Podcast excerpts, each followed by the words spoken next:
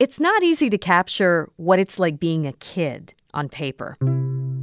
Those years are such a nonstop magical time, but kids also have to balance their own sense of reality with the ones that adults impose on them.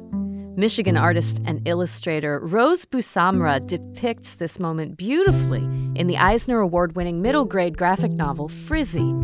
The story, which was written by Claribel Ortega, is about a girl named Marlene who decides to stop straightening her natural curls. Today, the magic of illustrations and the joy in stories that embrace who we are. This is Stateside.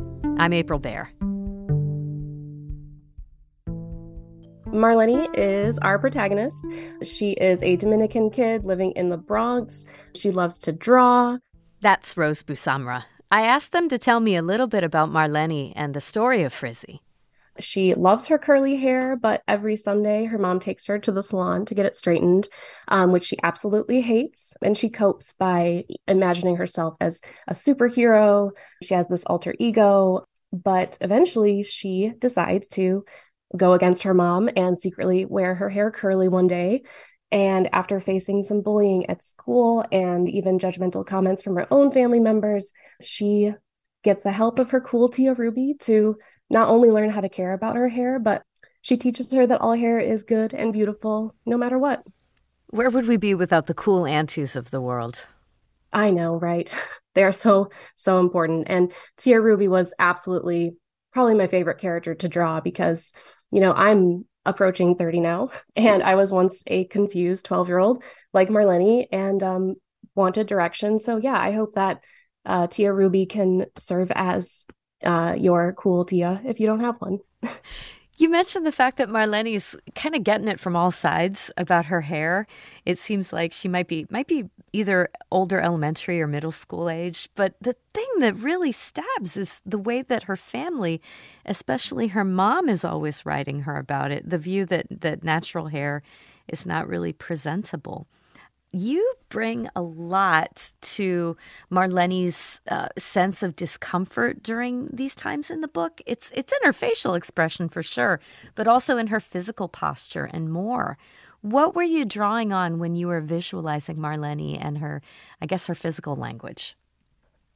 Oh well, first, thank you so much um, for the kind words. I mean, as a cartoonist, like that is always my number one goal is to make the reader feel it and yeah, not growing up Dominican American um, or even having curly hair, you know, I am non binary and I grew up having, you know, my family and even some of my friends, you know, telling me, you know, that's not real or, you know, um, getting it from all sides about that. So those feelings um, were definitely something I could identify with. Also, growing up, I grew up in Dearborn.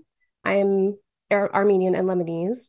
There was also a lot of um, comments like that from my own family, not about hair, um, but just about appearances that were very confusing at the time for me.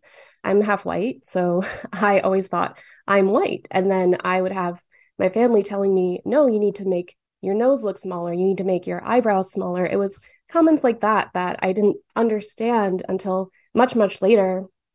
That is rooted in your family members, they really want to protect you because mm. in the mm. past, they have faced prejudices coming to this country and being an outsider and being told to look a certain way or you will face prejudice or you right. know worse you know danger. The beauty culture the beauty culture that uh, can be so relentless. Yes. And especially being um, marlene's age like that you know uh, 11 12 year old um, time when you're finally discovering kind of who you are and who you want to be and yet not always seeing um, who you are represented as beautiful. Um, and it is really damaging, and especially when we don't always talk about it in our families. So, yeah, I think Claribel does such an incredible job at capturing those emotions of parental relationship, especially of this misunderstanding of, well, why is the way that I am naturally wrong? You come at it with so much compassion for, you know, the adults in her life too, though, understanding that they had experiences. And uh, there's this moment when Marlene's Tia Ruby is talking to her about there's things we learned from our parents and they learned it from their parents and the grandparents learned it from their parents it yes. just really it, i thought that was a a very generous way to way to talk about all this. Did you and and and Claribel Ortega have conversations about Marlene's world and and just really, you know, really giving a a wraparound experience of not just what one kid is going through, but kind of the way we all get down on ourselves?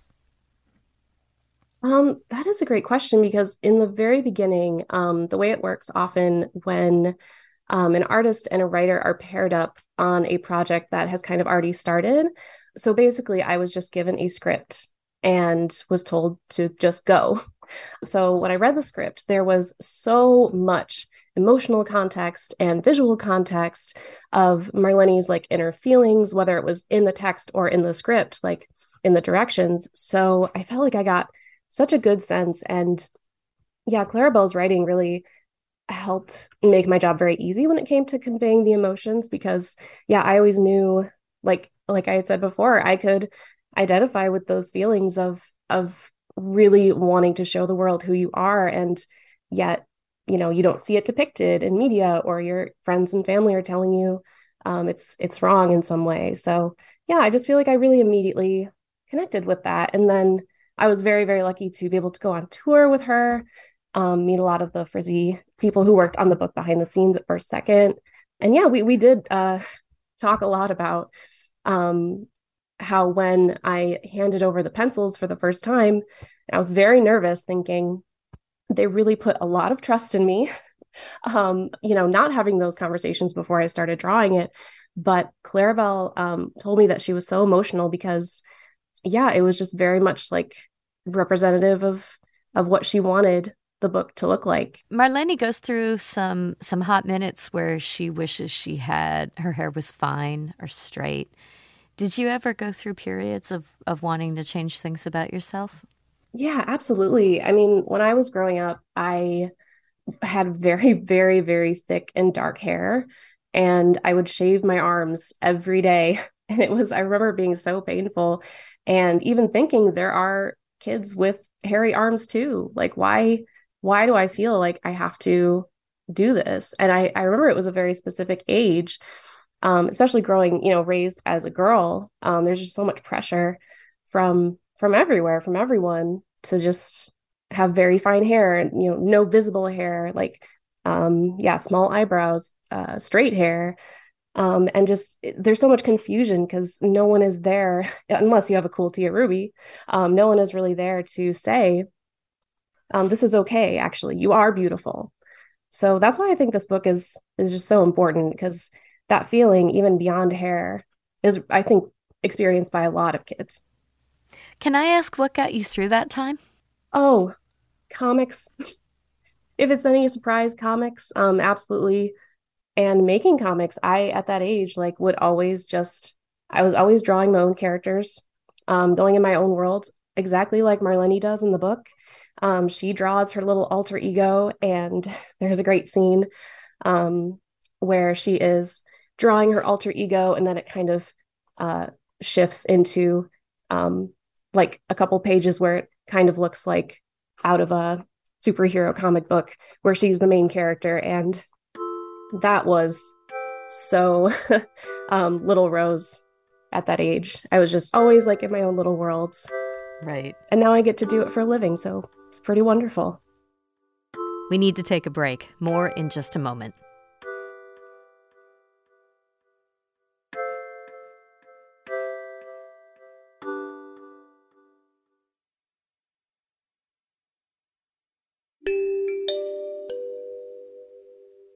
Rose, how old do you think you were when you started bringing a, a, serious eye to your drawing and thinking maybe I could make a go at this?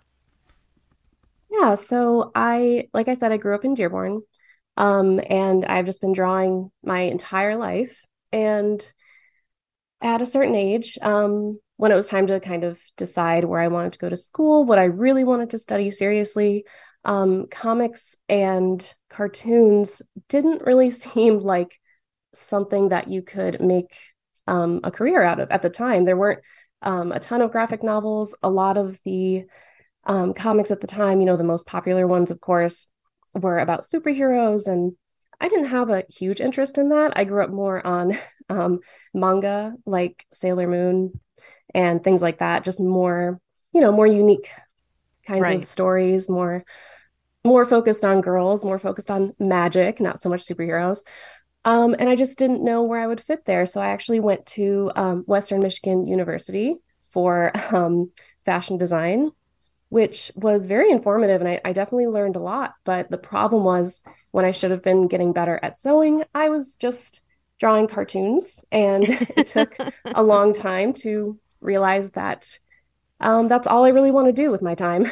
And yeah. um, so when I graduated, I just um, became a comic making machine and just worked really hard to get better at it while also working sometimes three jobs at a time. Um, but I got extremely lucky and, you know, um, got noticed by Kiara Valdez. Um, she is the editor of Frizzy. She works for Second Books. Um, she is excellent, like 100% has helped make Frizzy what it is and as amazing as it is. And yeah, she reached out to me. She had actually seen my work on Twitter.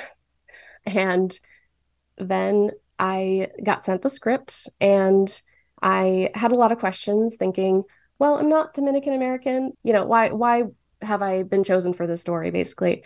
But First Second was my absolute dream uh, publisher. When I really started taking art seriously, I wanted to make graphic novels because I just love the possibility of the storytelling of telling a story beginning to end and having a like one book be just a full experience. So Frizzy was definitely that. Um, when I read the script, I was like, this is beautiful. This is amazing. This is going to be like so important to so many kids. So yeah, that was kind of my little journey to getting there. So Gutless is still uh, involved in the pre-production process, but I have seen a few panels. And if the world of Frizzy is sort of a glory riot of of curly hair and textured hair, then then the heroes of Gutless and their world is is kind of like a Garden of Eden. It's just so lush, with waving grasses and twining vines around all the characters. Will you tell us a little bit about what the story is about? Gutless was inspired more by um, the things that inspired me when I was growing up. Frizzy was a very fun departure from what I normally do, um, which is fantasy. So Gutless was kind of what I came up with after I went to fashion school and realized I, you know, if I could make a comic, what would I make? Just for fun. What what tropes would I want to explore? What world would I want to live in? And again, growing up in Michigan, you know, we have lush forests and, you know, hills and even like mountains and rivers and lakes. So that is 100% what inspired the like visual world of Gutless. It tells the story of three outcasts. Milo is the main character. They are a wooden knight who is brought to life um, by a lonely princess named Juniper. Together with the last mermaid on Earth, each one kind of has to break free from their little isolated lives to find community and belonging in a world threatened by a deadly and mysterious uh, blight, and it threatens all natural life. And they have to kind of get to the bottom of it. Okay, knowing that you have a background in fashion design actually lights up a lot for me uh, from the panels that I have seen so far, because the costuming is pretty great too. oh, thank you so much. Yeah, fashion just continues to inspire me. Um, I'm always looking at runway designs for um, inspirations. Did you do your own color work on Gutless? I do. It's a pretty it's it's a really beautiful uh, warm palette i feel like everything i've seen so far. I know it's not actually possible that the entire story takes place during a gorgeous sunset but that might give people a sense of the look of things. How would you describe the look that that you that you're drawn to in color?